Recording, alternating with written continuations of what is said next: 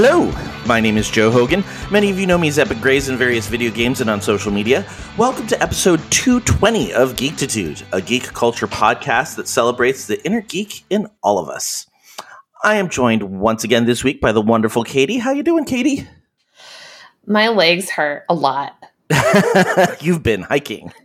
I did. I did like a four mile hike yesterday, and my legs are in a in a in a state of just constant pain. Yes, we should start off by uh, explaining that Katie is up with our um, mega geek to geek media super fan Steph. so sorry. Are you okay over there? So Steph has two cats, and one of them was sniffing my backpack, scared the shit out of itself. I'm so sorry you're in the middle of talking. I'm sorry. Go ahead. No, no, that's fine. That's fine. So you're so you're in Portland. Yes, yes, I'm in Portland. and is that is that uh, Steph in that background? Oh yeah, yeah. You Tell can her I said definitely. hello. Joe says hi, and he can he can hear you. Hi. She's going for a run. Excellent. She's very athletic. Yes, I think that's how we got her onto the. I think she followed Beige. I think that's where she came from to start listening to all of us. I have no idea. I just know that she was an internet friend that became a real life friend, and now I'm in her house.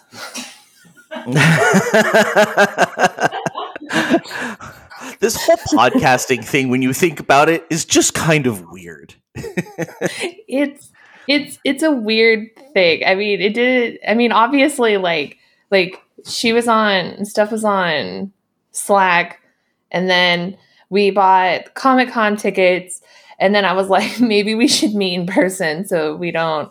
I don't want to get axe murdered. Right. Um, so I went to Portland like several months before we were going to go to Comic Con. Turns out she's not an axe murderer, which is great. Um, and then we stayed together for Comic Con, and then she came to do like a run in Huntington Beach or something, like a marathon thing. I don't know. Um, and then we hung out, and then she random like I was like, you should come visit me, and then she's like, okay, and booked a flight, and I was like, all right.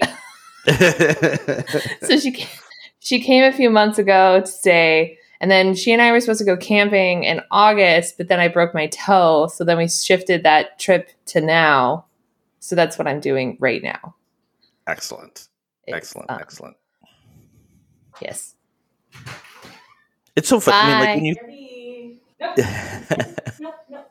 Nope. Nope. Ooh, cat almost escaped. Uh, no. it's a big drama at this house. This is happening. Sorry.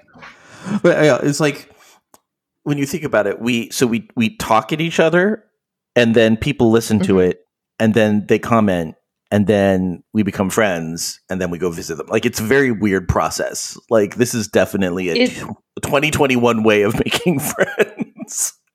It is like when you think about it, it is the weirdest. It is the weirdest shit ever. Like Yeah. to be honest, because Steph's not the first person that was like internet to real friend. Because Oh, right. also Chelsea, Yeah, um, not my not my Chelsea. Other there's a different Chelsea. yes. Well, Uh, and it's funny. I mean, there's like that a lot- Chelsea. a lot of my friends. Okay, so you know Drew from um, uh, what Yeah. is not. Um, he was the I Mhm. think first. No, that's not true. I did meet somebody in a AOL superhero, a Marvel superheroes RPG back in the day. And she actually came out here and lived for a while and got a job with my mom, and it was like a whole thing. Um, but then the first person that ever kind of stayed with me was Drew when him and Charlie came out for um, just to hang out. It's when we first got our house in Palm Springs. And yeah, I've just been meeting internet people ever since. It's kind of nuts. It's it's a whole thing. Um, It's a whole thing. it's very it's very now to be honest. Yeah. It's like screening. Can I get along with you online. Because if I can't get along with you online, I'm certainly not going to get along with you in person. And then why bother? Yep, that's exactly true. Uh, so, what what adventures have you been having in Portland? Um, well, one of my coworkers actually lives here, so we had dinner with him on Thursday evening, which was nice because I haven't seen him in a long time. Um, so we did that, and then on Friday, what did we do on Friday? It was raining, so we didn't do a whole lot. I can't remember now. Wow, I can't even remember what we did on Friday. It's so blocked out by the hiking pain. um, we got pizza. Oh, we watched a lot of TV. And Oh. oh. we went okay, yeah, we went to a pumpkin patch. That's what we did. Oh, fun! Um, we yeah, we drove out to Sauvie Island um and got okay. So we went we went, it had rained the day before and then several days prior to that. And so we Mhm. thought, you know, this would be a good idea to do a corn maze. Um not a good idea by the way. Um you can't imagine. It's got to be gross and squishy. uh, c- completely covered in mud. Um, Yeah. But they had two mazes. They had a kids maze and an adult one. So we went into the adult maze and then got lost and somehow ended up in the kids maze and then came out that way. Uh, I honestly don't have any idea how it happened. you It took a wrong happened. turn. you took a wrong turn at the wrong ear of corn. I we did something and we like popped out the entrance of the kids one and I was like, what the heck? How did we get here? And I was like, you know what? I'm not gonna try again. So we did that and then we went to pick a pumpkin. However, we uh, didn't realize that they had like little wagons that you could like take with you to like put the pumpkin in because the pumpkin patch part was not close. So we carried like eight pound pumpkins far. That's kind of awesome. You got a good. We- You, you've gotten a really good workout this weekend. I'm dying. Um, so we did that, and then we bought some food. Obviously, I got we got caramel apples, which were delicious. Um, we got freshly made kettle corn, which was also delicious. Um, and then we had pizza. We watched both of the movies, um, Pride and Prejudice and Zombies, and Warm Bodies. And then uh, we we watched this BTS concert that I brought with me because Steph wanted to watch it, so we watched that. She enjoyed it. Um, Excellent. She said she said it would be super fun uh, to be there in person. It's not the same as online, and I was like, agreed. Um, and then yesterday we went on a hike. We went to Mirror Lake. oh, I've heard of it. a- I have not been, but I've heard it's beautiful. It is very beautiful after you hike the two miles up and down hills and switchbacks and mud and rock and forest. yeah. It was it was beautiful. Like I'm actually pretty proud of myself because when we were walking back, it was like we were walking down these like super steep parts and I was like I walked up that. I was like, "Oh yeah, I can feel that in my knees and calf muscles." As in, yeah, I did go up that. Um, yeah. but we got some great photos, so that was good. Um, that's what we did most of yesterday. So Yeah. That's a long. That's a long walk. That that would take me some time. Uh yeah, we got there at like after eight. And by the time we like walked up there, walked a little bit around the lake, took a bunch of photos, sat down, had a snack, some water, then walked back, it was like twelve. Yeah. So it took us a few a hours. substantial. That's a substantial hike. Yeah. I mean, I'm not in any shape to where I should be hiking. So uh Steph was great and was willing to go very slow, take lots of breaks. and she's like, You can do it. And I'm like, I'm gonna die on this mountain. Just leave me. Um. I can't make it. I told her, I was like, please don't leave me up here to die. she was like, I won't leave you. And she's like, but you're walking out of here. That's the only way out. yeah, I'm not, I'm not carrying you. Um, then we got coffee. We went to Mount Hood Coffee Roasters and got Mhm. coffee, which was delicious. Um, and then had so there's this place that she goes to that I've always wanted to go to, which is called Mr. Bento. It's um, burgers and pot stickers. Oh wow. Yeah. So we went there right after we finished our hike, got a massive cheeseburger and pot stickers, and it was so delicious. That sounds amazing. It was very, very good, especially because we just did a whole bunch of work. So, um, and I think then we came back and watched Great British Baking Show, which I've been watching. Okay, so so you're this was not a new thing for you. This is just something you enjoy. No, no, no, no. There's a new season, so I've been watching that. I've already picked the person that I like the most now. I'm hoping for Giuseppe to do really well. Yes, I like Giuseppe. Although I like is it Crystelle? Oh, Crystelle is really good too. I like her a lot. I think she's just fun. Um Jurgen but yeah, is pretty we- great too. Jurgen is awkward good. He's so German, which I he's love. German and he's like German engineer German. He's like yes. you know, very awkward and just talks like this and then and all of a sudden he's got an amazing bake. He's got the best eyebrows though. he does. He has pretty Oh. awesome eyebrows. Um yeah, but Giuseppe is like he's gonna win. I can feel it in my bones. I haven't watched the newest episode, their dessert week, which is the one that just happened. Right, right. Yeah, we watched that on Friday. My my mother-in-law like it doesn't matter how tired she is. She's like you're coming over cuz we're we're watching the latest episode cuz they won't watch it without us. I just watched Bread Week. Nice. And Giuseppe killed it. Obviously, Yes, he's he. Italian. He better be killing Bread Week. Yeah. Um, but yeah, that's pretty much all I've been doing. Um, I did buy my subscription to the BTS reality show In the Soup season two, which I need to start watching. Um, soup means forest, so they're basically like in the forest. They're like Okay. on vacation with cameras. of course they are. It was the best show to watch last year during the middle of the pandemic when you just needed like something to mellow out to and Mhm. like not stress.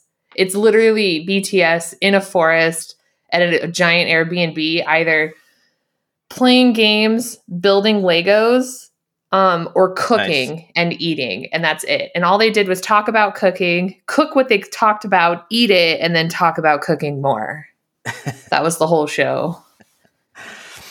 I can see that being very relaxing. I mean, that's honestly a lot of people are when I say Great British Baking Show, I'm like, "Oh, you've got to watch this. It's great." Oh, I don't like competition shows. It's like, "No, no, no, no, no." This is not go, the same. No, they go on your mark, get set, bake, and then they play happy music, and everybody just cheerfully mixes their stuff up, and they make little jokes back and forth, and then they get judged. And even if you feel bad that somebody gets voted off, it's like, oh, it's okay. The experience was wonderful, and that like it is the So most British. chill competition show I have ever watched. And then you can learn new words like like stodgy and and it can be underbaked, overbaked, underproved, overproved all at the same time. well, and um, I do miss Mary Berry and her soggy bob- her soggy bottoms. yes, soggy bottoms. No one ever wants a soggy bottom. Nobody ever wants a soggy bottom. I do I do like I do miss the the two female hosts too. I really liked them a lot, but I love Noel. Noel's great. Noel is He's so definitely funny. funny. He's so funny and like when they made the focaccia, they were like, "Here, try this. It's full of garlic. Let's test a vampire. Does it work?" And he's like, "It was really funny." But that's what I've been doing. I think today we're going to Powell's. Um, coffee, of course. I'm in the Mhm. land of coffee because I need oh yes. coffee. Um, and then I don't know. It's rain. It's rainy today, so I don't know how much we're doing. It's been Sometimes it's weather. nice to just like s- you know snuggle in on a rainy day. I know she's got two cats who are just so her two cats look like my cat if my cat uh was like triple its size. Oh wow. because I have my cat is very small. Like Mhm. he's like basically was like the run of his litter. He must have been, um, and he's always been tiny. Like he weighs like he's never weighed more than like just over eight pounds. So he's Mhm. a tiny cat. Um, her cats are the same kind of cat, but her cats weigh like fifteen pounds. They're Oh, like wow. monstrous compared to mine. but uh like so Luna is the one cat is one of the cats that she has and she doesn't like to be snuggled but if you put a blanket on you she'll like crawl up and lay down in your lap and she lets you pet her um her other cat Gigi he like lets you pick him up and then he just sort of like is resigned to the fact that he has to stay here and get snuggled whether he likes it or not. All right, fine. basically and he's got is so cute because there she has two two black cats and the way you can tell the difference between the two is that Gigi has this giant fluffy head. Like he's got a lot of fluff in the head going on whereas like Gigi has a much smaller head. Uh, so they're both really cute that's cool.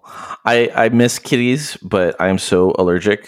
I- Like I had Yeah. kitties growing up my entire life, and then I went to college and could breathe, and I was like, "Oh, this is this is nice. I like breathing. I should do this more often."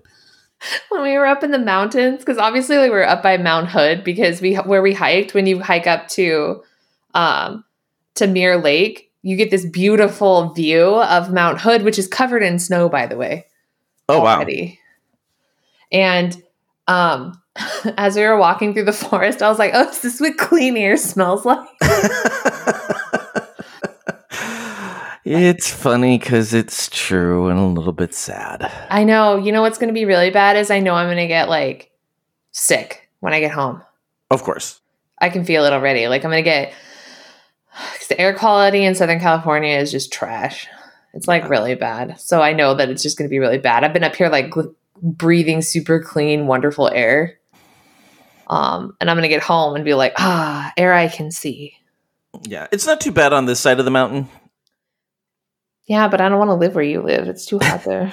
In the only, summer. only for a few months of the year. Yeah, it just started getting nice again, and it's been wonderful. Like it's been in the low 80s, high 70s, and it's kind of Yes. perfect. yeah, it was. It's been very. It was like nice when I left. So it was starting to finally feel like fall. Mm-hmm. um but it's all rainy and it's been like high like in the mountain it was like high 40s so it was like free i was dying like i was freezing what is this number? This is not a Southern California number. as we were driving up the temperature kept going down because we left at like 7 30 in the morning it was like 37 and i was like i was like Steph i don't have clothes for this and she goes it'll be fine and i'm like no you don't understand like if it drops below 60 i'm in a parka like i'm telling you yeah, people don't understand that about Southern Californians. We, we don't do we don't do cold. Like it's not a it's not a thing unless we want to go too cold. Like if we want to go to cold, we go to cold. I mean, I lived in cold for a while, so I know what actual cold is. But Yeah, no, uh, no, thank you. she's like, it's going to be kind of cold. And I was like, mm, California was coming. Like, I'm to be freezing. It's fine. it's okay. I survived. Um, I'm still here. I my my calf muscles are so tight right now, and I do not know how to fix that. um, you flex your foot down and then back up. It's so painful. But that's what you do. The Okay. foot back and forth.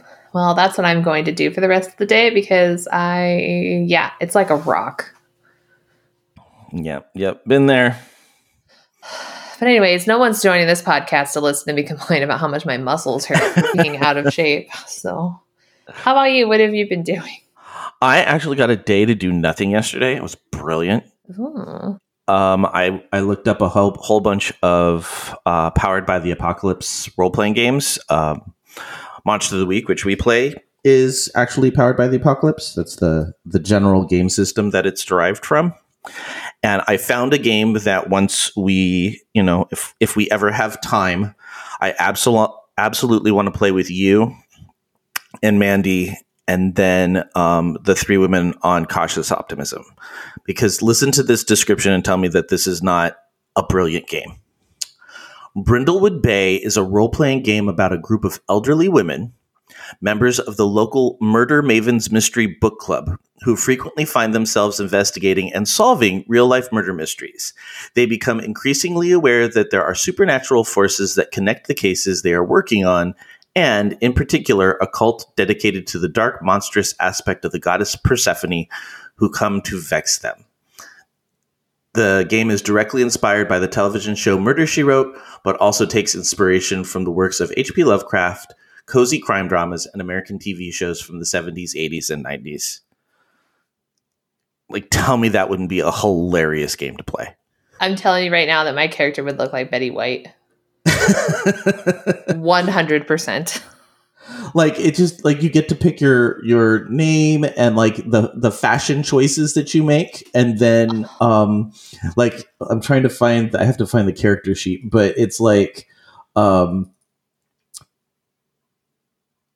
so style alexis cardigan colby all the cardigans uh, I'm sorry, Alexis Carry- Carrington Colby, all the cardigans, Blouse Barn, Dorothy Dorothy Mornack, Going Fishing, Hippy Dippy, Jackie O, Martha's Vineyard, Office Hours, Speed Walking, and Up in Pumps.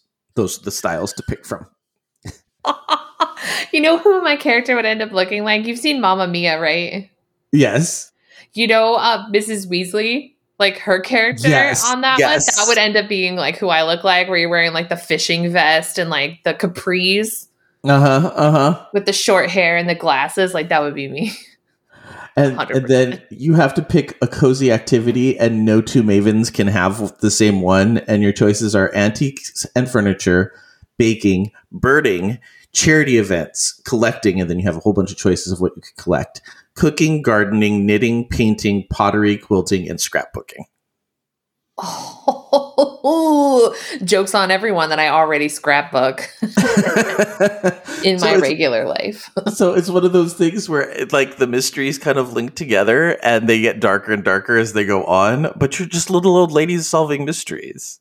Oh my god! I told you that I didn't want to do another one of these things. You're gonna make me do it, and I can feel like I would automatically volunteer for it. It's just such a great like and, and with the five of you guys you in it, oh my god, like it's got a little bit of you've already kind of got your built-in dynamic because all of you have a little bit of a different like I just I like this has to happen at some point. Not right now. We we're in no hurry, but I like this has to happen. So I did that. I looked up a whole bunch of different games that are like there's so many fun games out there. Like people are so crea- creative. I was looking mostly for like scary ones. You can play like a one-shot horror film where, you know, basically everybody's going to die by the end, but it's the process of how long can you survive. Um there's some just really clever stuff out there. So I'm I'm I'm excited. I'm going to hopefully play some of this over the summer. So I did that. And then Matt, okay, so Matt, who never likes anything animated, absolutely hates cartoons. I don't know why. I don't know how you can hate cartoons, but he does not like animated anything. He found Q Force. Have you heard of Q Force? No, but I'm just upset that he hates animated things. Right? So Q Force is it stands for Queer Force, and it's a cartoon about gay spies, basically. Oh my and yeah, the the head guy is played by Sean Hayes from um, Will and Grace, Okay. And he basically comes out at his um, he's the valedictorian of his class, and he comes out on stage at his like graduation speech from the academy, and they immediately replace him as Victor valedictorian with like this bro dude, and so he gets he gets kind of sequestered in West Hollywood. That's where his his um, squad is posted, and they get no. They like to just sit there. They don't have anything to do because they won't send them out on on uh, missions.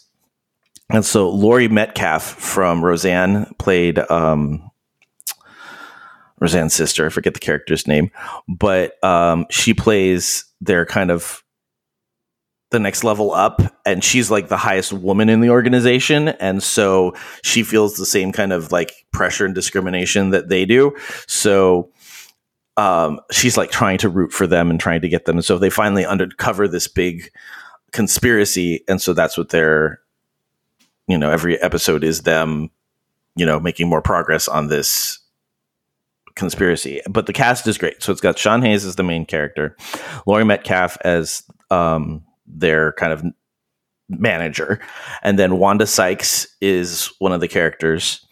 Um, Gary Cole, who I absolutely love, he's um, the the boss from Office Space.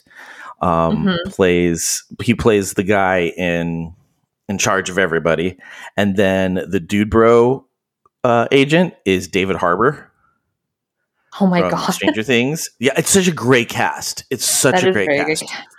So, like for the last week and a half, Matt's like, "So you want to watch Q Force?" She want, and I'd never see like he saw it when he was staying over at um, um, his school for a meeting last week, and like he must have asked me three or four times, "You want to watch Q Force? You want to watch Q Force?" And I'm like, "Uh, sure." So finally, last night we sat down and watched it.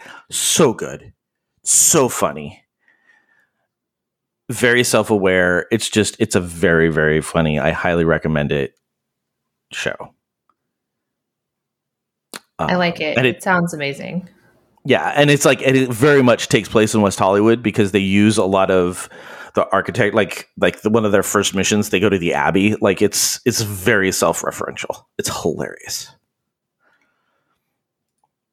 So we did that and then um you know, we like foreign TV shows and we we watch quite a few of them and we found one called Into the Night. Have you heard of this at all?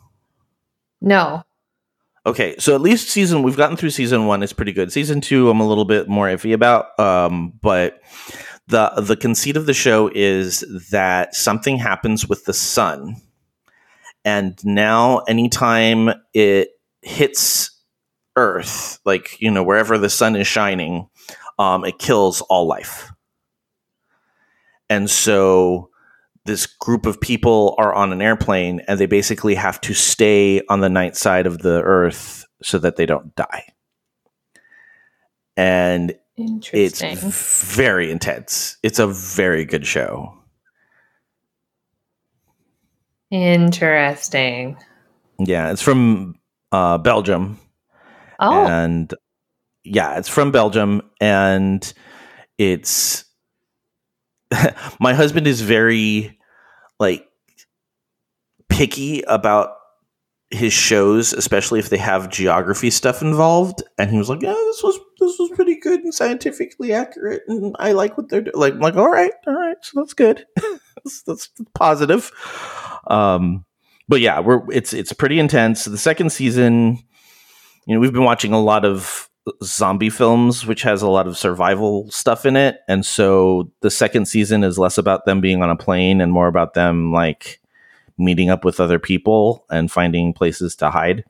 And of course, the military is involved, and we always know how the military is at these kind of Oh, boy. So yeah, yeah, not helpful, basically. not not helpful, not helpful. Lots lots of testosterone. Was, there were a couple scenes that were reminding me of not this intense, but it was a little Day of the Dead, where it's like, yeah, there's too many soldiers outnumbering the civilians. It's not a positive thing. Nope. Nope. So yep, those are the things that uh, we've been doing this week. Otherwise, it's been God, it's been busy. I'm so tired. I'm so exhausted. Um, oh, we did see we on Thursday. I went out to La Mirada and saw the play Clue. Oh, how did it go? It was really, really good. Like they established right off the bat that this is not going to be the movie, so it's not Okay. word for word the movie like I thought it was going to be. But because they kind of established that as soon as the show starts, you're not like, oh, this isn't what I thought it was going to be. Um, they do a really good job of keeping the flavor and the best lines, but it's definitely adapted for stage and kind of the way they adapt it makes it almost more enjoyable Nice. um, than if they had done it like scene by scene. The set was amazing because it looks like it's straight out of the the film, and there's so many locations that they just come out of everywhere. Like every panel is a different room, and That they it's so well. amazing. Yeah, it was so well done. They didn't try to completely. Um, they kind of like a couple people in our group thought it was a little too cartoony because they did play up the characters because they couldn't be the characters. So it was like, well, we're gonna we're gonna kind of spoof the characters.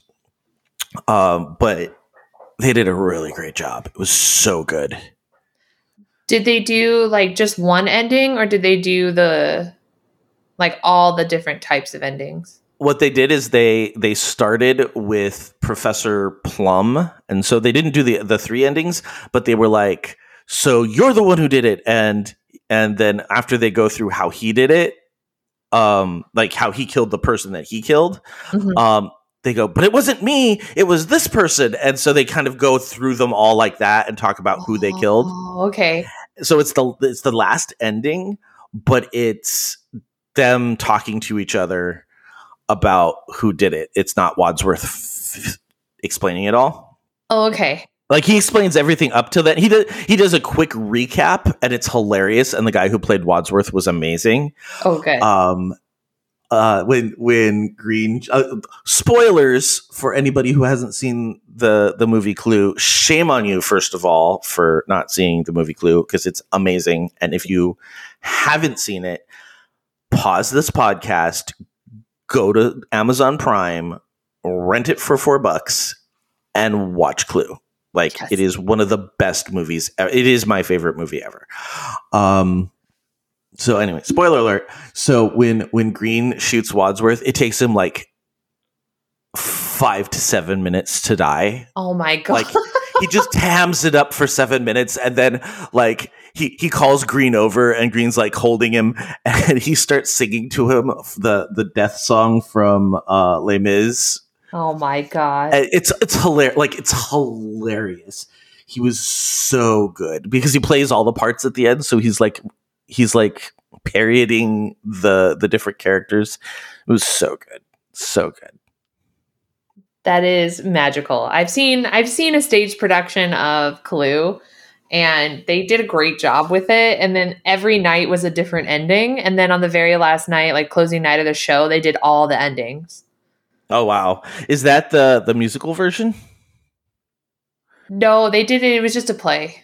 It was just a play. Okay. Yeah. Yeah, because there is also a, a musical out there, and the the audience picks like somebody from the audience picks the three cards that you would normally pick when you're playing a game of Clue, and they put it in a Manila envelope. You know, they show it to everybody, and they put it in a Manila. No, they don't show it to everybody. They pick the three cards, they put them in the Manila envelope. They go off stage, open it back up, figure out which version of this play they have to do, and then do that version. That is amazing. I need to see that version. Yeah, it's very rarely done because it's so hard. It, I Um. I think the original production, the the way they did it is they had like you look at the stage and it's the little um the little player pieces, you know, those like hmm I, I don't remember what you call them, there's a name for them, but those little things that end with a little ball at the top. Yeah. Sor- is full of them. Yeah. Um so the set is actually six giant ones of those. And then when you turn them around, each one's a room. Whoa. Yeah. Somebody needs to do a stage production of that because I want to see it. Yeah, it's it's I, the music. I don't I don't think I've ever heard the music, so I don't know how good the music is. But it's supposed to be a very it's a very complex show. It sounds like it. That's amazing, though. So yeah, so that's what we did this week. It's been a it's been a relatively it, it's been a good week, but it's been an intense week. Like so, this was a very very busy week. I only worked for three days, and it was it was insane. So, I get you on that.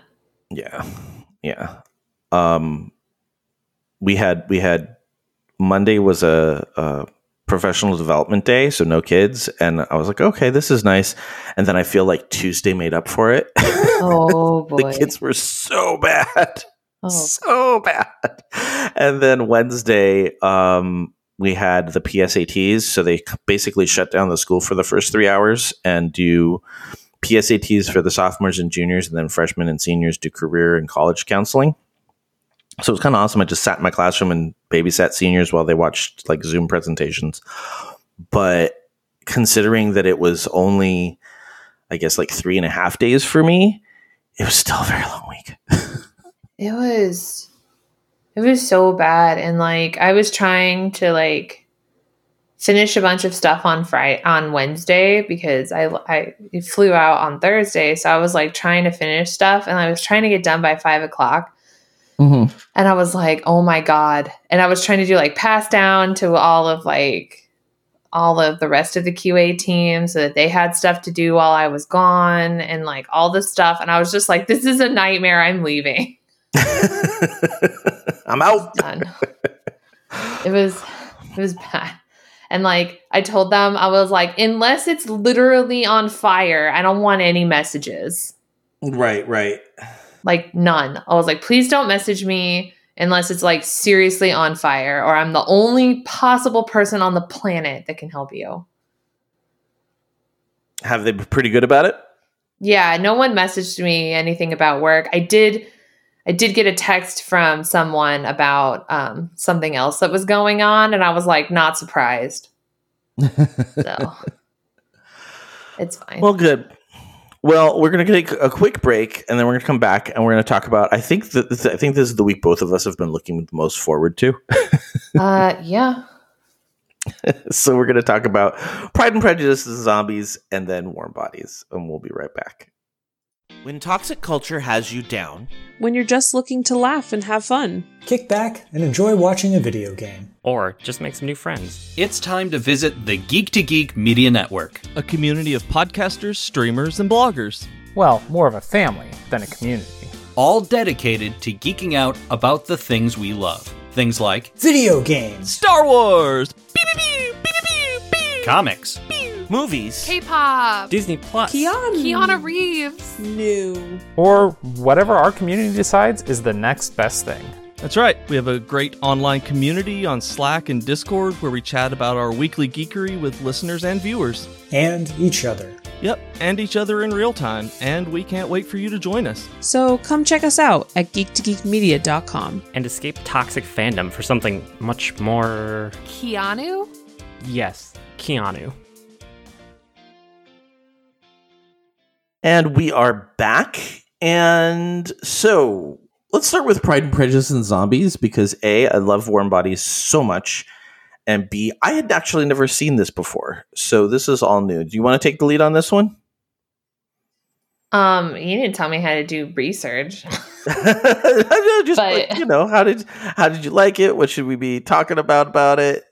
Yeah. So basically, like Pride and Prejudice and Zombies was a novel. So there was like a bunch of books that came out around the same time where they took classic literature novels and added some sort of monster Mm-hmm. to them. And it was the same author or set of authors that were doing it. So they have Pride and Prejudice and Zombies. And then there's Sense and Sea Monsters, which is Sense and Sensibility by Jane Austen. And then Mhm. they added sea monsters to it. Um, I read the book, thought it was amazing because I love Pride and Prejudice. And then they made a movie about it. um, great casting. Love the Amazing entire casting. cast. Yeah, it's so good. Um, I mean, the movie's not particularly like amazing. It's not the best movie I've ever seen in my entire life. But if you like Pride and Prejudice, which I do, I'll watch any any sort of theatrical rendition of it. It doesn't matter how bad it is. I'll watch it. Um, is is the book pretty close to the movie? Yeah, I, I I've only read it once and it's been a long time, but basically they took the story and then just stuck zombies in it, but they did it in a way to where it felt like that's how the book has always been. So they did a good job of like interweaving in the the zombie monster portion of it. So yeah, yeah. It was. It's and it's funny because the Pride and Prejudice is all about like classism and society and proper etiquette, and Elizabeth Bennet will have none of it. none of it.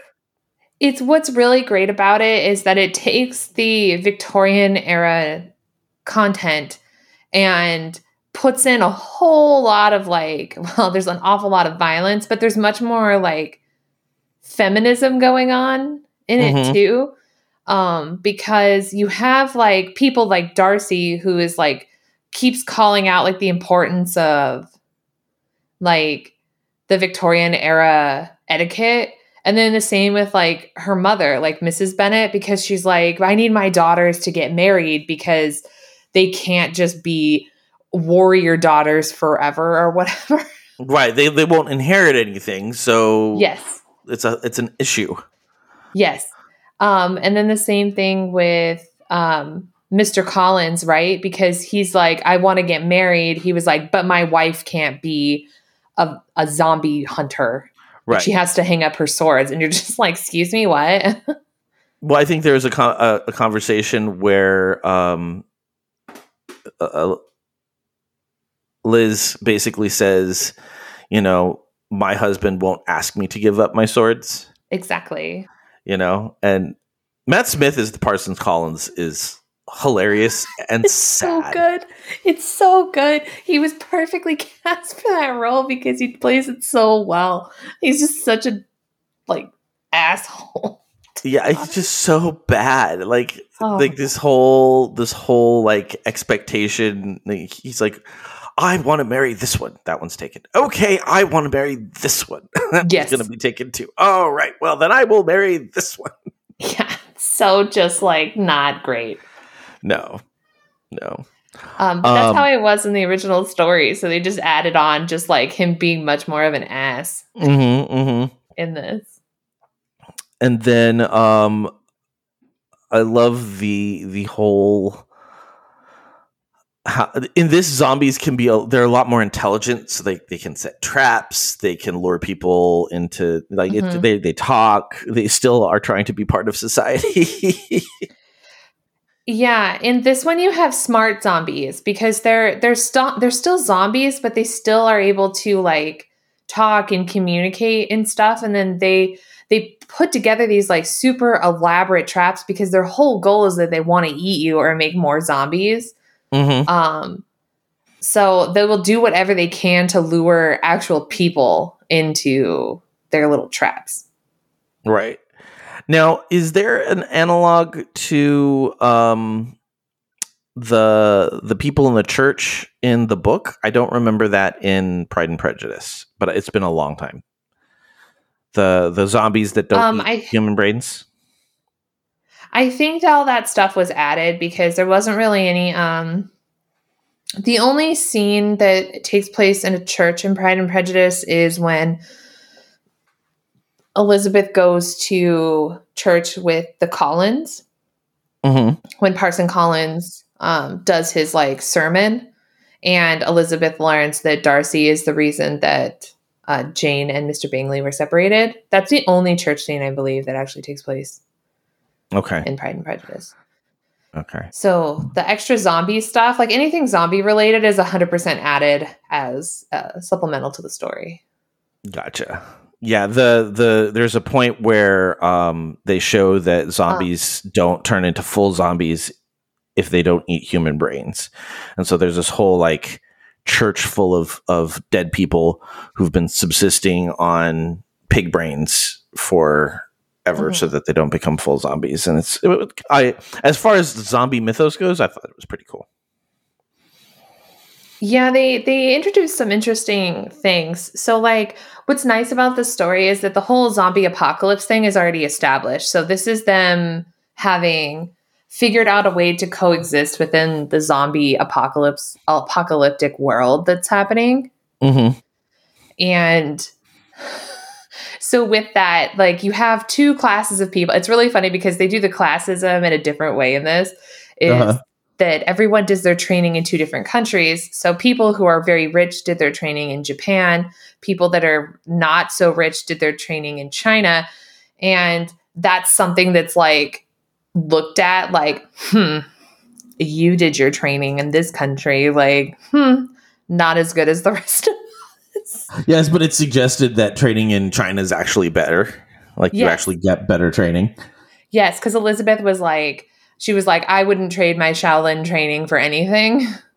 So, um, but one of my favorite scenes, right, is when they go to the ball, they go to like the dance in Meryton, Mhm. and uh so everyone is there and then like it's the classic like it's the first time we meet Mr. Bingley and his sister Caroline and then we meet Darcy for the first like we don't meet him for the first time because we've already seen him but like we meet him like Elizabeth is meeting him for the first time basically. Right, right, right. Um and he like says all this like rude stuff that she's like barely tolerable like to him that there's no way he would like pay attention to her and all of this stuff. And then in this movie, like there's the whole like all of a sudden zombies are attacking the, the ball, and all of the Bennet sisters have this like slow-mo badass fight scene. and it's amazing because the way they just like walk in and she's got like knives, her sister's got like this but like staff, and it's just like they start killing everyone. And you see Darcy and Bingley off to the side, and Darcy's like, My God, her eyes. and he's just like, and I'm like, mm, someone changed their mind real quick. He's like, that is the hottest woman I've ever seen in my entire life, and I need her. well, that's I mean that's the whole goal. That's the whole thing in Pride and Prejudice, right? Be- Yes. Like he's attracted to the fact that she breaks convention, but is afraid to to go after her because she breaks convention. Yes. Which is why I absolutely, my favorite scene of the entire movie is when she kicks his ass. Mm-hmm. Mm-hmm. it's it's so wonderful because for people who've seen Pride and Prejudice, like Darcy basically like corners Elizabeth and tells her that he wants to marry her, but first he insults her, insults her family, and like says all this stuff. But he was like, "Take me out of my agony and just marry me because I'm in love with you." And she's like, "Excuse me." And so they go through the whole speech thing, and she was like, she was like, I'm so sorry, but you told me you like you basically insulted me, told me that you love me and you want to marry me. And she's like, I don't think so. Um, and she basically tells him, she's like, You're the last man in the world I could ever be prevailed upon to marry, is what she says. Mm-hmm. And like, but in this movie, they get into this whole ass fight scene, and she just like beats his ass. he deserves it though, a hundred percent. Um, so she like they have this whole thing where they're like aggressively fighting with each other, but also trying to take each other's clothes off at the same time. Oh yeah, like all the the the the random uh, sword uh, swipes remove buttons. It was very Mask of Zorro. yes, very. Oh my god, I forgot about that movie. Yes, Mask of Zorro. It's the fight scene between between Antonio Banderas and Catherine Zeta-Jones. Hundred Right. percent. Now, 'Cause they're just like- somebody. What? any- Anytime somebody mentions this, is we're going off topic for a second. Um, have you ever seen um, Zorro and the Gay Blade?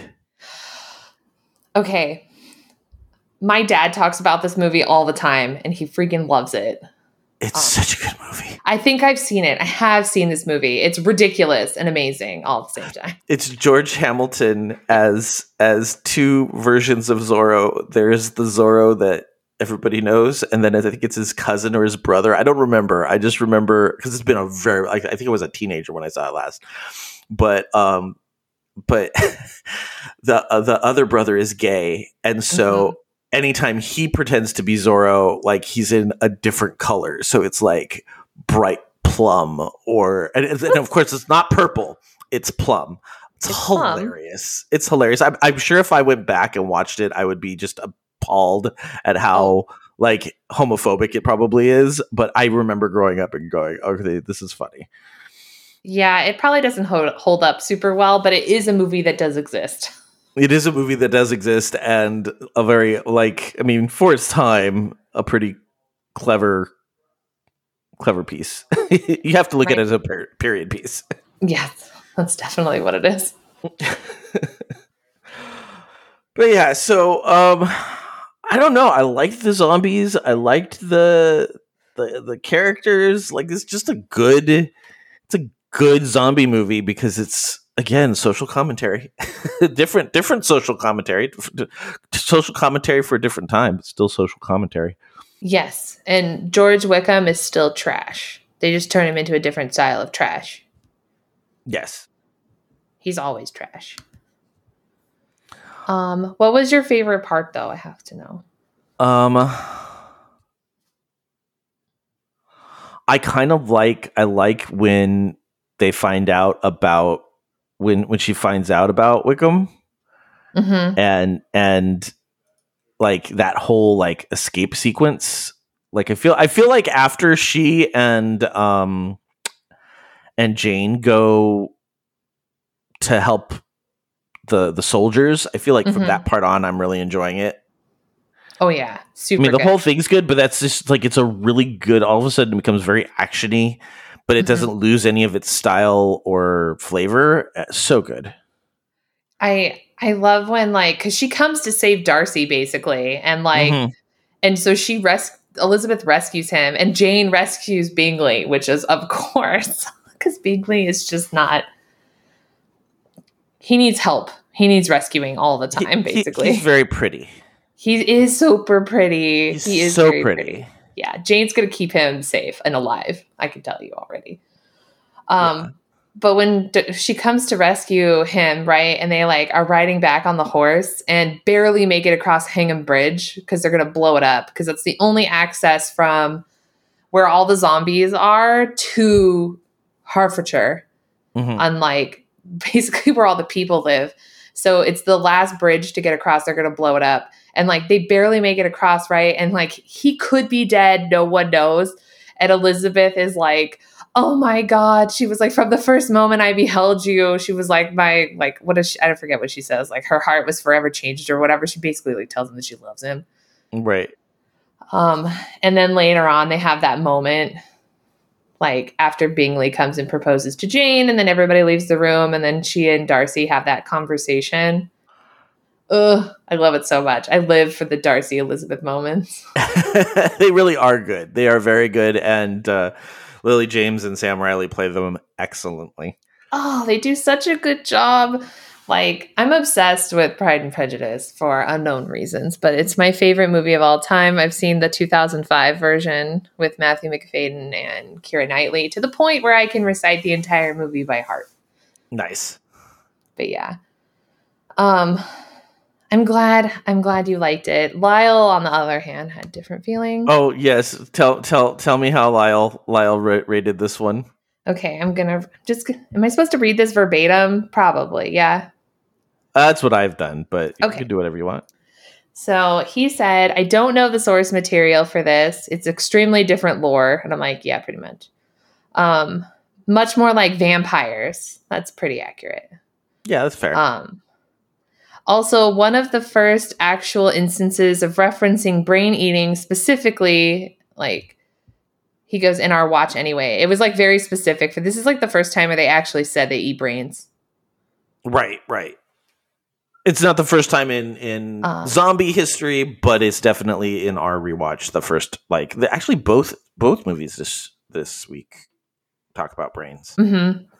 Yes, they do.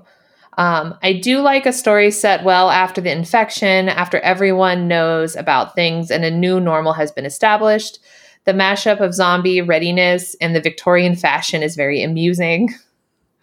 um, well, there's that part where she's like Mrs. Featherston, and she's like trying to push her like like rotting, decaying skin like back into place and fix her hair. She's like, "Hi, it's me."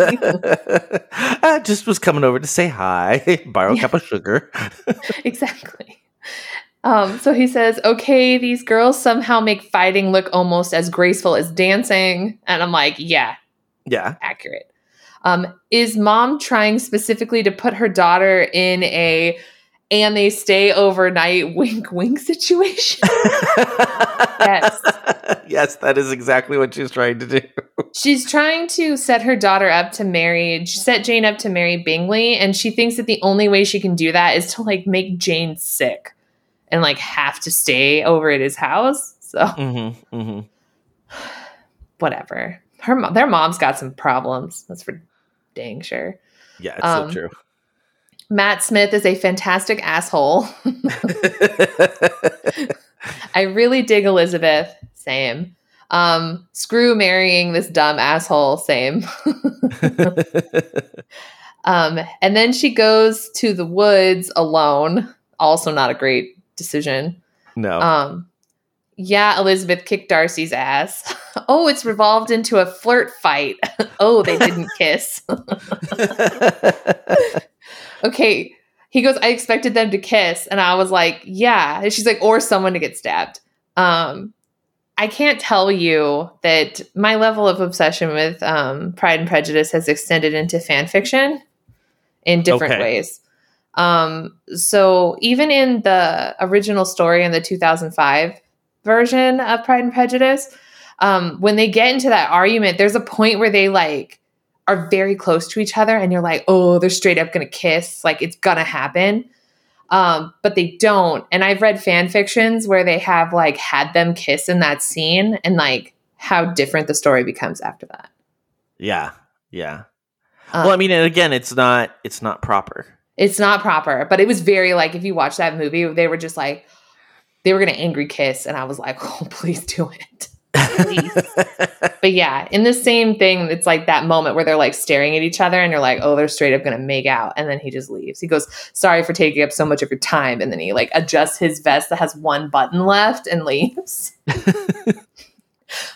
Side note before we finish, one of my favorite moments is when when Charlotte and and and Wickham are not Wickham and Collins come home and they see the like studies in disarray and he goes, "This was an antique. This can't be fixed." He was like, "It was a gift from Lady Catherine." I was dying. I was laughing so hard. He's so completely disconnected from reality. It's ridiculous. And at the end, they suggest that maybe he's um he's marrying because of of he, he needs a beard. he Yes. needs a woman to to cover for the fact that he is gay. uh, and in love with Mr. Darcy because when he marries them, he was like, "You may now kiss Mr. Darcy." The brides, the brides, the brides. I mean the total totally mean the brides. the brides, not Mr. Darcy. Okay. Um, he said Elizabeth gives Howard Roark from Fountainhead. I don't know. I don't. I've never read Fountainhead. Please don't get mad. No, I, I don't know if I had Vile. either. Vibes. So I can't really comment on that because I don't have any sort of like thing to add to that. Um, and he goes, and maybe not in a good way. So I think maybe this is not. Uh, maybe he just didn't like it that much. And he goes, overall, not my favorite. Um, Well, this is a very this is a very specific yeah, yeah this is a like i can understand people not liking this it is both period it, it is period it is a spoof it is um supposed to be ridiculous Yes. He said um he's like overall it wasn't my favorite because he's not a big romance rom-com kind of person. He goes, but he Mhm. enjoyed them more than he expected, and that's in reference to both of the movies. So that's good. that's good that's positive Because it's Yeah. a very different take on both the zombie genre and then including it in, in a different way. Like when we talk about warm zombies, that's uh, warm warm zombies, warm bodies, that's a completely different take on like zombies pretty much. right but again like I, I i have said since the beginning that a good a good zombie movie has social commentary and and this even though it's from a different time period it, it definitely addresses like feminism and i mean you got to think about it there's a lot of stuff from back there that has carried over into modern times that is just not Not in the Not best good. way. no in terrible ways terrible terrible ways yeah, it's not great. So I Um, do appreciate it from that point of view. Like I, I think out of the two, I like Warm Zombies better. But that's You because I don't said warm to- zombies too. Oh my god, you've got me saying it now. Uh, I like Warm Bodies better, but I think that's always because I don't, I don't have the connection to Pride and Prejudice that you do, and I do have the connection to Shakespeare, which is actually a, like Warm Bodies is definitely Romeo and Juliet. Yes, it 100% is. But um, like Pride and Prejudice is just something that I've loved for a long time. And it's something that I share with one of my best friends. Like I literally went on a trip to England to visit the different Pemberleys that are used in, this, in the movies. so, and I have a bust of Mr. Darcy in my I was just gonna say, don't you have a Mr. Darcy bust? I do. I do. And everyone knows about it because he used to sit on my desk at work. but now he's on my bookcase at home. So it's it's something that I don't like shy away from. It's my obsession with Pride and Prejudice is like equal to my obsession with K-pop, so it all sits there. That's awesome. Yeah, no, and so I think that's one of the, when you suggested that, I remembered how much you loved Pride and Prejudice, and I was like, yeah, we definitely have to add that to the mix because this is, yeah, I a I had never seen it, and b I knew how much you love Pride and Prejudice, so it was kind of a perfect blend. Exactly. Exactly. Excellent, excellent, excellent. Um, are we good to move on to Warm Bodies, or was there anything else from this movie Yes. we should hit? Okay, cool. I I literally just watched it this morning, and I was like, not Okay. because I didn't want to, but because it just I just did not have the time. I love this movie so much. It's so good, have right? you read the book? Yeah. Yes, I have. Okay. Now I've heard the book is very different. Yes. So there um the majority of the book is the same um as the movie, but in the movie they actually made R younger. Um Okay. so in the movie everyone is has like sort of um whatever they're wearing puts them in, in like a certain class of zombie or something. Oh, He was funny. considered okay. a business zombie because he was wearing like a suit and a tie, so he looked like he was like a businessy person. But in this one, they wanted to age him down, so they put him in a t-shirt and a hoodie and jeans. Gotcha. So that's what they did. But a lot of it is the same. The ending is different in the book. Like what happens with her dad is different. Um I think I think that's it. Like the rest of it is all pretty much the same. There's like things here and there that they change to make it more of a theatrical like thing to make it more Mhm. easily translatable into um cinema, but the like the whole Romeo and Juliet aspect definitely is a big part of it. It was in both versions in the book and in the movie. Um I did a bunch of research for this because we covered this on Tea Time because Chelsea had never seen this movie. well, we should we should talk about okay. So Nicholas Hoult plays R, who's a zombie, and Teresa Palmer plays Julie, which she's the daughter of the guy who runs the human compound, and so Who is uh, John Malkovich? John Malkovich. Like you can't get any more intense than John Malkovich. It's like here be uh yeah, here be be the scary be the scary dad guy. Terrifying. but yes. so I mean right off the bat, so Nicholas Hoult plays R, Romeo, and mm-hmm. Teresa Palmer plays Julie, which is Juliet, and the two families are zombies and humans, and it's very much Romeo and Juliet, including like killing family member type incidences. So um Yes. it, it opens with uh, Nicholas Hoult kind of introducing us to the world of zombies, and he's just kind of shambling through an airport, and like his life is very boring, and uh, he, and kind of bumps into people. You know, that, that's like the highlight of his day is like bumping into people, and he has a friend who is Rob Corddry, who I love in this movie, by the way. Like Rob Corddry is amazing. hmm um m and uh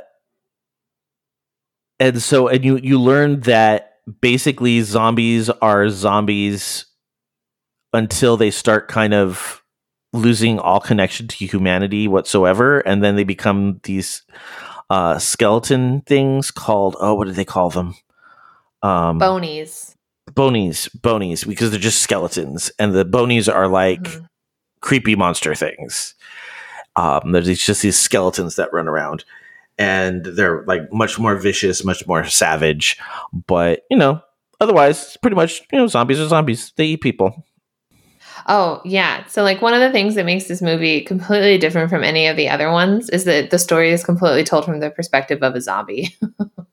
right right and uh and, like you cannot l- not like nicholas hoult's character like he's just this like really likable zombie.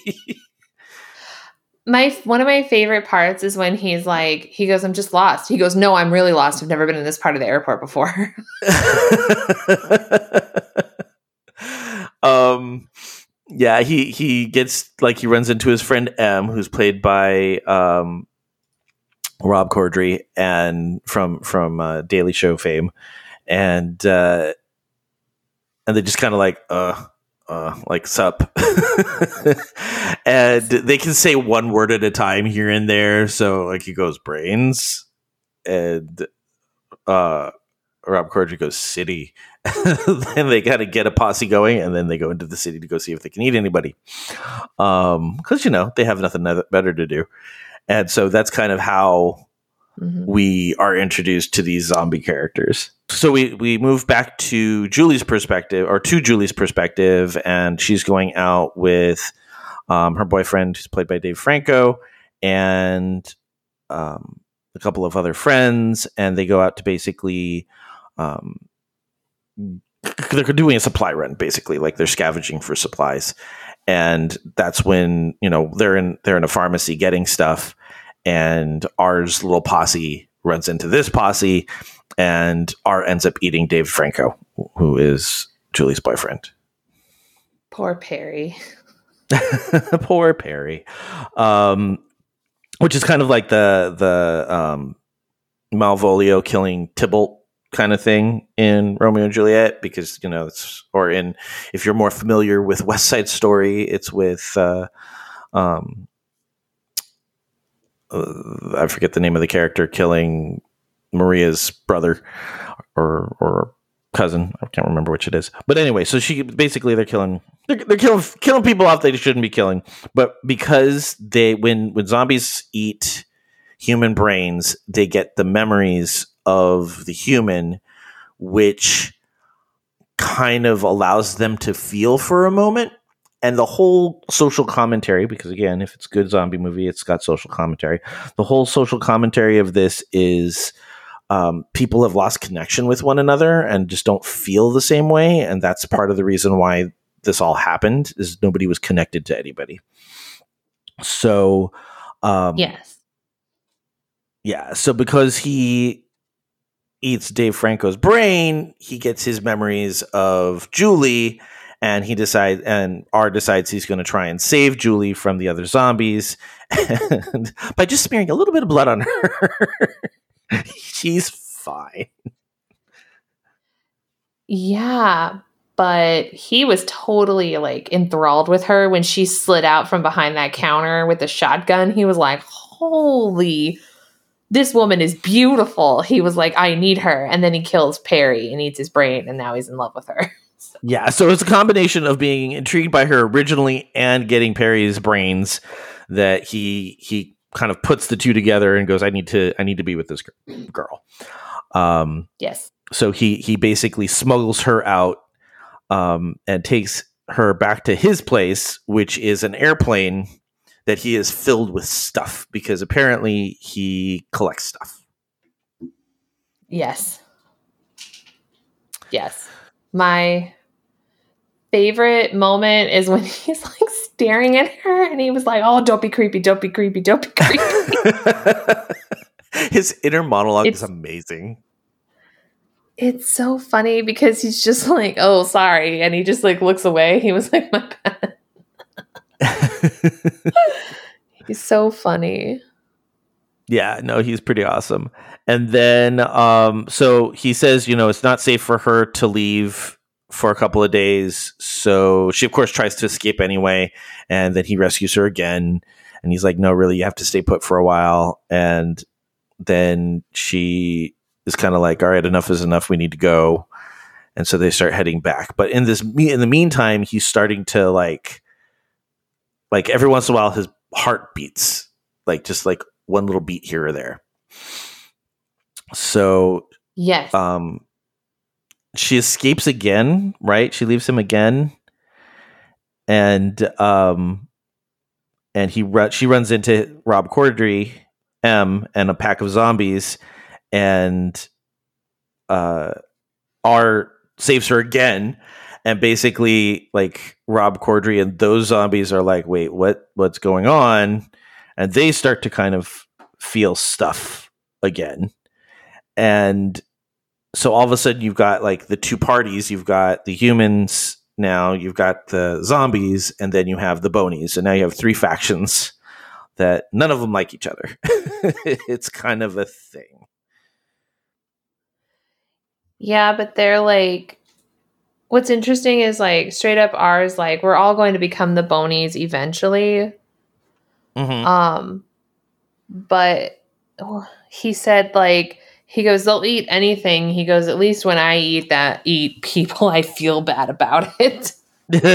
he goes but I have to otherwise I become them. So Right. So um he finally helps her get to like this little suburban like strip of of houses and that's when he for dreams for the first time. And again dead things don't dream. So this is like a big red flag to him that something's different. And meanwhile uh m rob corddry's character is like looking at a poster of two people holding hands. And his start be- his heart starts beating. So um the the bonies are kind of like checking him out like what's wrong with you? Something's not right you know and they're sniffing around them and so the zombies are all of a sudden like oh we got to get out of here because if we're becoming alive again these things are going to kill us yeah, pretty much. Pretty much. so julie leaves because in the middle of the night because she doesn't want r to be you know the the kind of the suggestion is that she knows that r can't come with her so she you know goes back to to live with the people and she's talking to her best friend about how like she met this guy.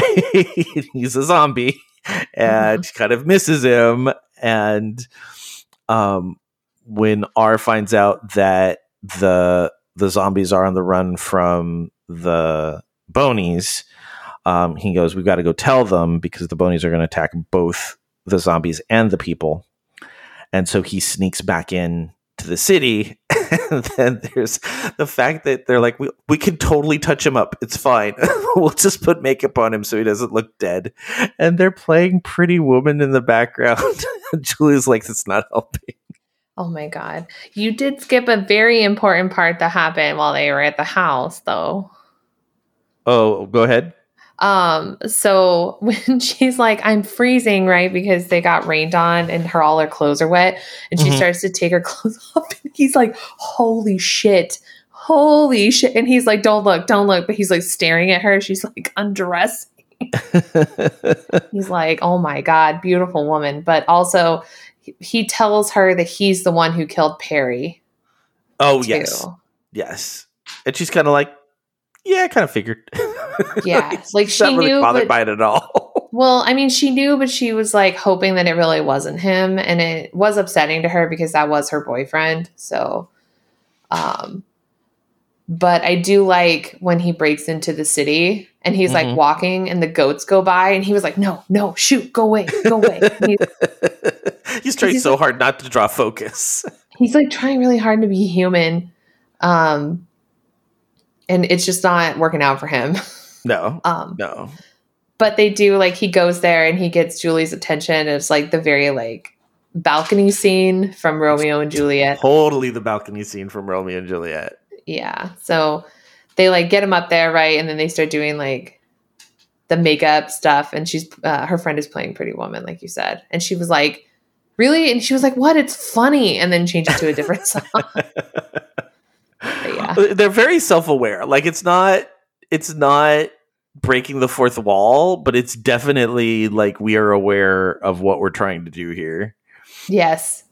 Yes, it's it was it was pretty funny because then like after that like they want to try to explain to her dad that the zombies are changing, that things are different and that the bad guys aren't really the corpses because they call them corpses.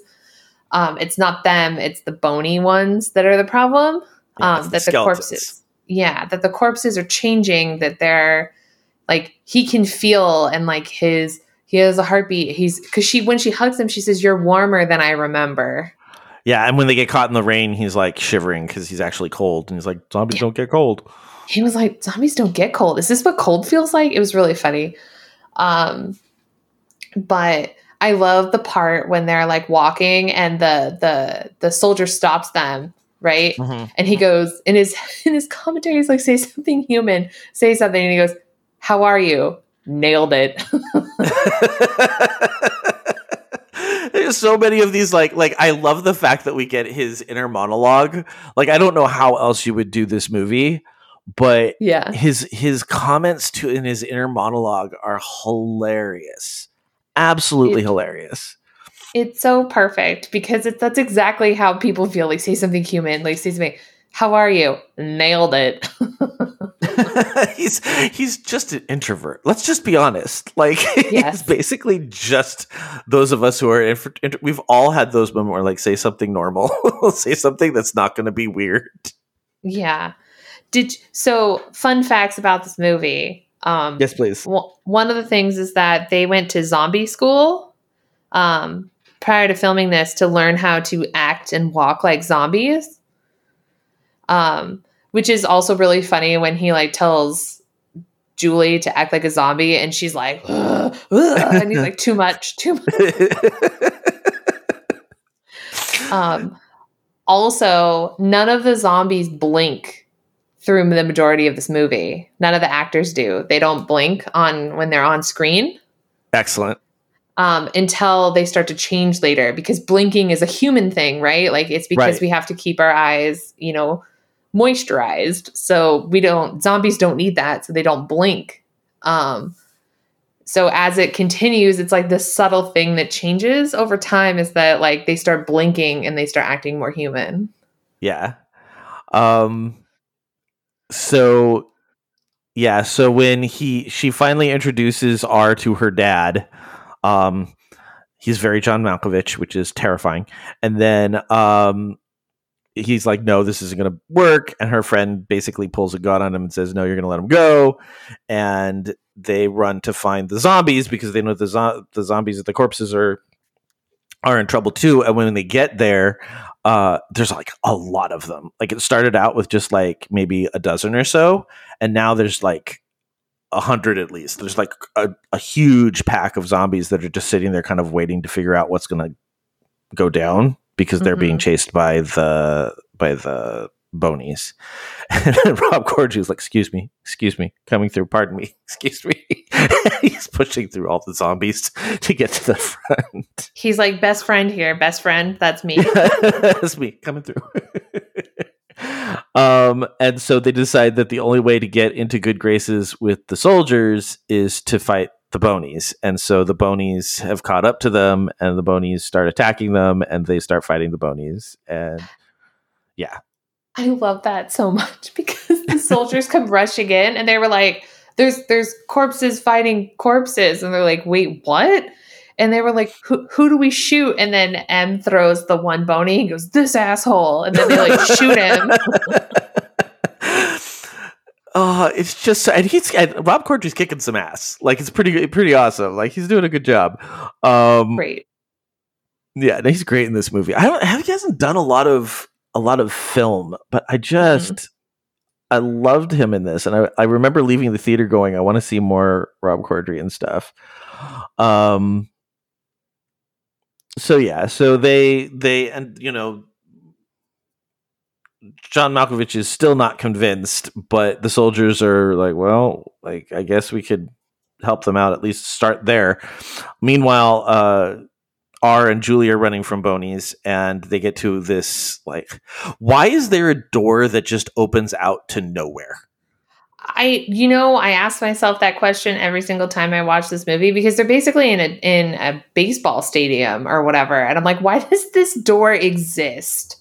Yeah, it just like leads out into this platform that's not even big enough for like really for two people to be on, and Mhm. then below it is this f- fountain water feature thing, and Mhm. so he decides he's gonna save her by basically being her landing cushion and like falls backwards with her hugged against him so that way when he hits the water she doesn't feel the impact um, which i don't know if that's exactly how physics work but we'll go I- with it don't think it is, but it works for this. it works for this.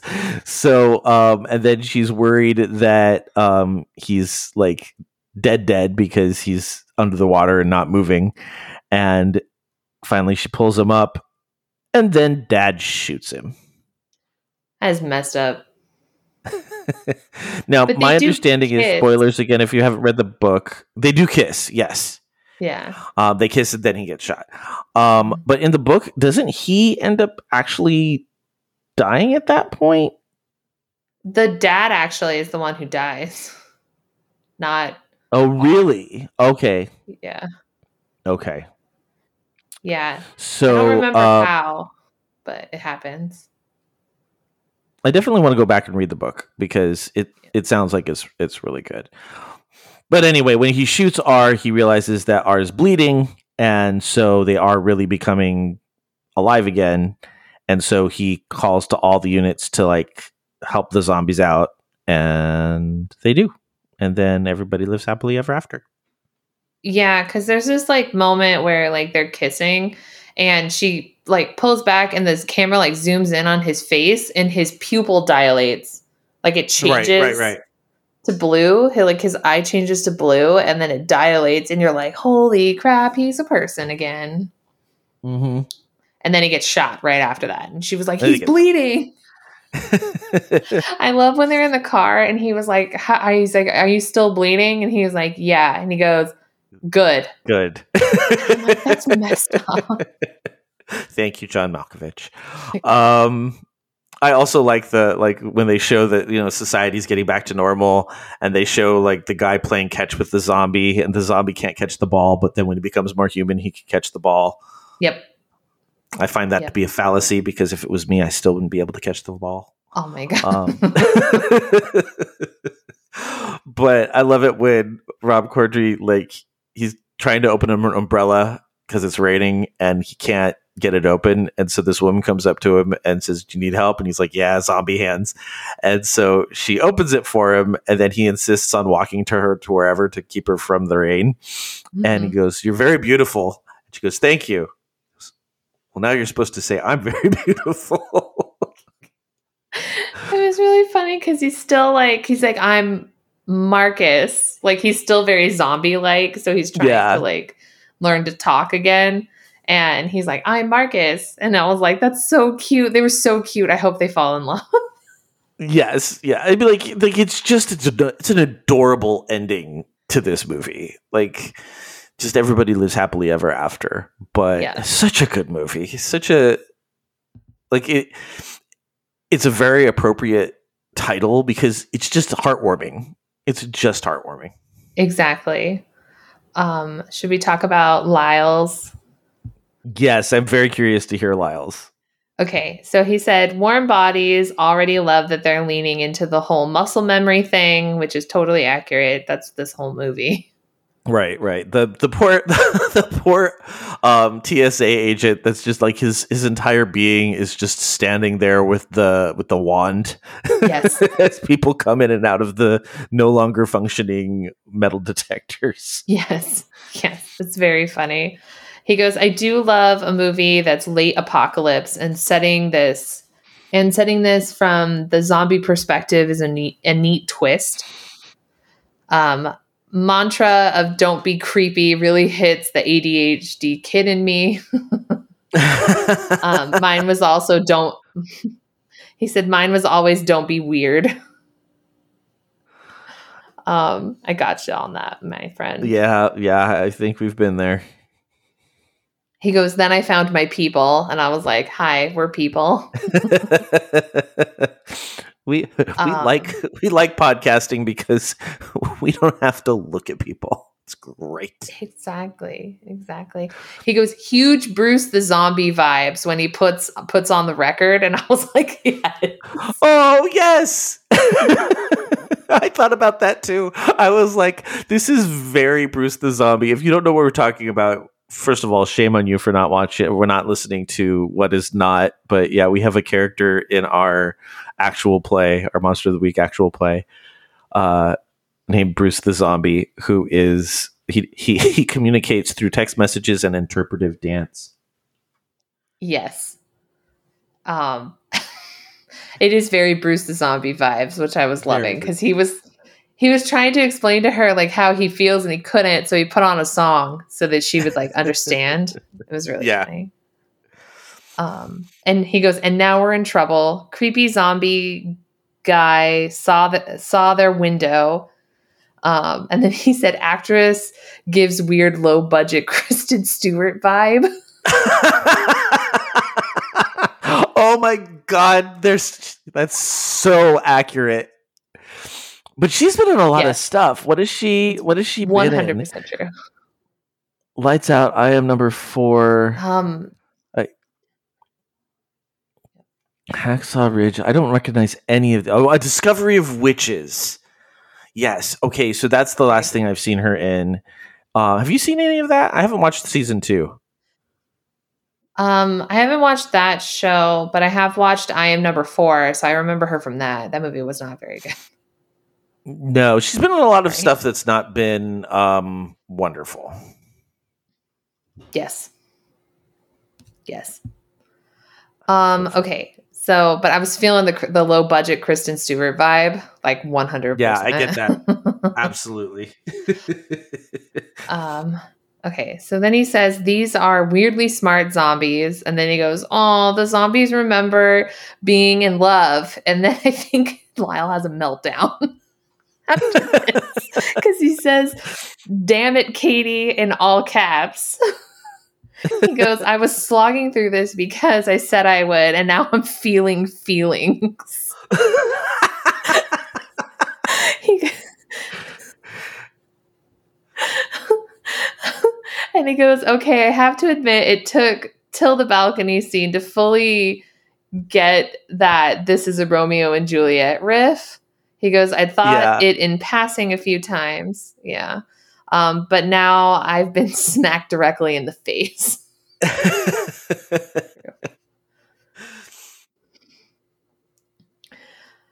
Um, there were hints, and now it's for anyone not paying attention. Here is without subtlety.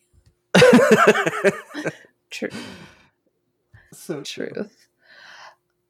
He goes, at least if they die, that might not be the end. He goes, it's okay, R. I tell myself to say human, say something human all the time and don't do much better.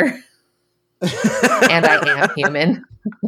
Uh, it's so good. Like it's it's very there. I I never really thought about it as kind of a um, uh, mental divergent character, but definitely there is some. Yes, yes. There's definitely some awkward person stuff going on here. Yes. Um, so he says, I am human more or less. And then he goes, water kiss, such such a trope. very much so. But but he did say, like I said before, that he that these were definitely not his favorite movies because he's not into romance or rom com, but he really liked them more than he expected. And he goes, I enjoyed having the chance to like he goes, and when I didn't, I enjoyed having the chance to not enjoy them. And then he said he hoped that made, made sense. Yeah, no, I get that. I get that. I want like to say he had, it's yeah. yeah. Go ahead. You've you finished. Where for anybody listening, we've been like getting out of sync a lot this episode. So if it sounds weird or it sounds we're stepping on each other, it's a little bit because we're trying to negotiate this little bit of a lag.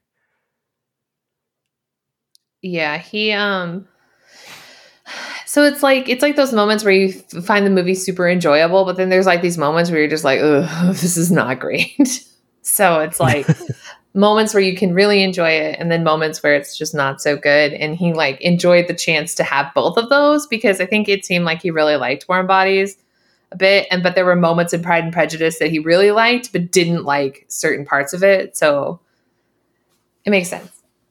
Right. It totally makes it totally makes sense. And uh I for this for this movie, um you know, again, the social commentary around it is you know losing connection with people and getting that connection back. And i thought that that was a very like i went into this movie when it came out in theaters going i'm seeing this because it's a zombie movie and i know people are going to ask me what i think of it. So that's why i'm going to go see it. But i can't imagine this being a good movie. But i saw it in theaters. I left that movie going oh my god what a great zombie movie. I also saw this in theaters, thought it was super great, decided to read the book. And funny story, I was reading the book. I was still working at Disneyland at the time, and I was doing what is called Flashback. It's like this giant competition musical thing that everybody, that like anybody who wants to participate, like you have different teams and then you compete against each other. It's like Disneyland versus California Adventure, and then two teams in Disneyland versus each other, and then same thing with California Adventure um, I was like doing that and I was sitting at a Coco's by myself eating food before I had to go to rehearsal and I was reading the book and the, in the booth next to mine the lady kept staring at me and I was like what is happening? And she goes excuse me. And I was like yeah. And she goes my husband produced the movie for that book you're reading. And he turns around and looks at me and he was like hi I was like, "Oh, that's that's super great." And the wife, he looks at his wife like, Will "You shut up! Like, why are you telling people this?" but it was a super random encounter to have at a Coco's in Anaheim at like seven at night. It was weird. Was it a was it a I'm proud of him like I'm boasting about it or was it a oh look somebody's actually reading the book that you just made a movie of that I didn't think was a thing. I think she was bragging. Like she was trying to brag. And I think it was like one of those like moments where you never get to brag about something because it was it was very niche to be like reading that book. Uh-huh. I feel like. And so it was just like it had the movie cover on it. So it was very clear that like I was reading it because I had seen the movie and she was just very excited to like brag about her husband's like work with somebody that she didn't know. That's awesome. You gotta you gotta appreciate it. I mean, I'm here for it. Like, she wants to brag about her husband's work, go for it. He was not about it, though. He was like, quiet. Don't tell people that. He's sitting there going, say something human, say something human. How are you? Nailed it. I'm gonna start doing that. when I don't know what to say, I'm just gonna say that. Say something human, say something human. How are you? Nailed it. It's it's the most human response because no one actually gives a crap about how you are. No. It's just no. it's it's what you say when someone's like hi you're like oh my god hi how are you we don't we don't want to know how you are just say fine okay doing well like i love how they use i love how they use that in shaun of the dead where every time he meets yvonne they're like how, how are you? Surviving. How are you? Surviving. And then the last time when they finally get together how are you? Surviving. It's it's so true. Like it's just the most like basic conversation you can have with someone because to be honest no one really wants to know how you're doing. And if you elaborate they're like that's not what i i wasn't really asking you how you are. Yeah. Like please shh. Don't tell me. I don't want to know. No no but don't yeah. speak. Don't speak um all right so i think these were these were very successful. I think both of us really enjoyed them. I know they might not be everybody's cup of tea but I, I think that they are a good again this is a zombie primer. This is a let's introduce you to a wide scope of zombie movies so that you can be conversant in it and you can have opinions about movies that get brought up in zombie conversations frequently and i feel like these are two very important ones to have on that list I mean, at the end of the day, I got Steph to watch both of these movies, and she doesn't like horror movies. So the fact that she watched both of these movies with me over the last couple of days is stupendous. Did she like give you any feedback? Did she enjoy them? Did she like them? It seemed like she liked them. I think she liked Warm Zombies more. Warm bodies. Warm bodies. Dang it. Warm Bodies more than Pride and Prejudice and Zombies, but I'm not 100% sure. It's just it's just charming. It's just a charming movie. Yes.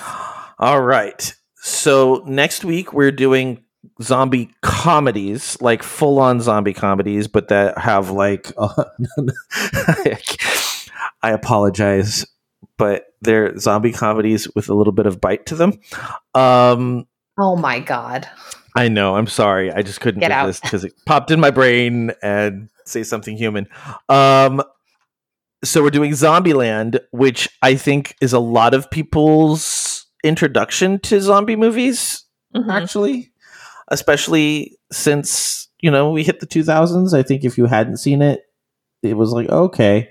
Um, this is a this is a good. Zombieland does a good job of introducing you to zombie lore. Period. Like they kind of basically they have the rules at the beginning, which are very important. Yes. And then uh and then we're gonna do Little Monsters, which I know Kyle poor poor Lyle had uh had a lot of problems finding. Because apparently there's a lot of movies called Little Monsters. he was really struggling finding the one we were talking about. But what we are talking about is the one about the teacher played by Lupita Nyong'o's. Uh, she plays the teacher with a bunch of students that she's got to protect from zombies. I have not seen this movie. Have you? No, I have not. And I, I was dying when he sent the when Lyle sent the photo of the w- version of Little Monsters you got. I was like, bro, you bought the Disney Channel original movie. yeah, yeah. But uh, so those are the two that we're watching for next week. So if you're keep if you're following along at home, Zombieland and Little Monsters are next week, and then The Girl with All the Gifts and Train to Busan for Halloween because they're both more intense, both in 2016. Um, zombie movies for us to watch. So I'm excited. I, I've enjoyed this, and thank you again, Katie, for doing this with me because I, when I found out that you liked zombie movies, I was like, we need to, we need to collab. You're welcome. I'm not doing enough podcasts, so we're fine. Alrighty. Um, I'm going to do a quick shout out. Uh, feel free to throw one out if you have one too. But um, I just this week, just yesterday actually, got my copy of Nuclear Power, um, which we covered on this show a while ago. It's from Fanbase Press, and we all we love everything about Fanbase Press here because um, Barbara and um, and Bryant are wonderful. They're the people who run Fanbase Press, and they basically have this like you can tell that they're just good at finding good people and and highlighting their art. And so we love Fanbase Press. So if you don't have your copy of Nuclear Power yet, I'm going to be reading it. So you can join me on that read. Um, the the full graphic novel is available, and so I got that so that I could like read it all at once. I'm I'm no longer I'm no longer an issue by issue comic reader when you can just jump right into the full graphic novels. So that's a thing. And then Lyle this week sent a message to me. I don't remember if he put it to everybody in Geektitude, but he definitely sent it to me. Was a T-shirt that he bought, which is "They're coming to get you, Barbara," which I am wearing Oh. right now. Yes. I got very excited. Uh, I went to dinner last night when I went out with my husband and his parents, and he hadn't noticed it. He didn't like he didn't notice that it's a shirt that I had never worn before until like halfway through the meal, and he's like, "What shirt are you wearing?" Oh, it's a zombie T-shirt, and I was like, "I'm so proud of you! you got the reference." Look at Matt all grown up. So cute. so yeah so uh definitely definitely thank you for pointing that out i did buy mine and i love it so i definitely need to i need to now wash it so i can wear it on halloween yes. yes um anything else Um, obviously need to give a shout out to Steph for letting me stay in her household yes and play with her kitties. Um, but also for taking me on a hike that I was pretty sure I was going to die on, but I didn't die. and keeping her keeping you from dying on the hike Yes. she subjected you to and well, I mean, this was my decision. I said I wanted to go on a hike, and she picked one where I wouldn't die on, even though I felt like I was dying most of the time. Um, but she's amazing and she watched zombie movies with me and she watched the BTS concert with me. And then in February, she's coming to stay with me and going to an actual in person, legit K pop concert for the very first time. Excellent. We'll have to we'll have to organize like a little like uh, geek to geek meet and greet because we can get Chelsea in on it and I can drive out and, and can all hang. Oh well, Chelsea's definitely going to be there when we go to the Monsta X concert. So Chelsea's going to is coming um, to the concert. It's her fault I bought tickets. Um, so she'll be up here. So we can definitely try to go. So we'll be, be in LA in the LA area. So we'll try to hang out if we can. Excellent. Yay. All right. All the music in this episode is by Bensound is being used under Creative Commons license. You can find more music by Bensound at bensound.com. Geektitude is a proud member of the Geek to Geek network. Check out other Geek to Geek shows such as the Geek to Geek podcast, Tea Time with Katie and Chelsea, Disney Forever, You Can't Stop Me Loving K-pop, The Nerdberg Review, JRPGs and Me, Dragon Quest FM, As the Dice Roll, Mating Habits of the Modern Geek, and sometimes Rob, as well as our newest podcast, Farming Simulated. Also, check out our Twitch streamers, Capsulejay, Bama Shocks, Troido Power, and Geen. And make sure to join us on Slack or Discord where you can chat with us in real time. You can currently find us at geek2.com as well as on Apple Podcasts, Stitcher, Google Play, and most other podcatchers out there. Please leave us a review and spread the word. If you'd like to contact me, you can send me an email at joehogan at geek2.com. You can also follow the show on Twitter at Geektitude or me personally at Epic Grays. Katie, where can we find you? Um, if you want to follow me personally, you can follow me on Instagram or Twitter using the handle at Lady Katharine P. And then uh, for all of the podcasts that I'm on, there are social medias for those, which you can find probably on the Geek to Geek Media.com website thingy. Excellent. Oh, my dog is home. Sorry about that. He's been very barky lately. Um, but anyway, uh, I hope all of you have been enjoying our zombie primer. We'll be back again next week for more zombie craziness. And until then, remember this week, keep it.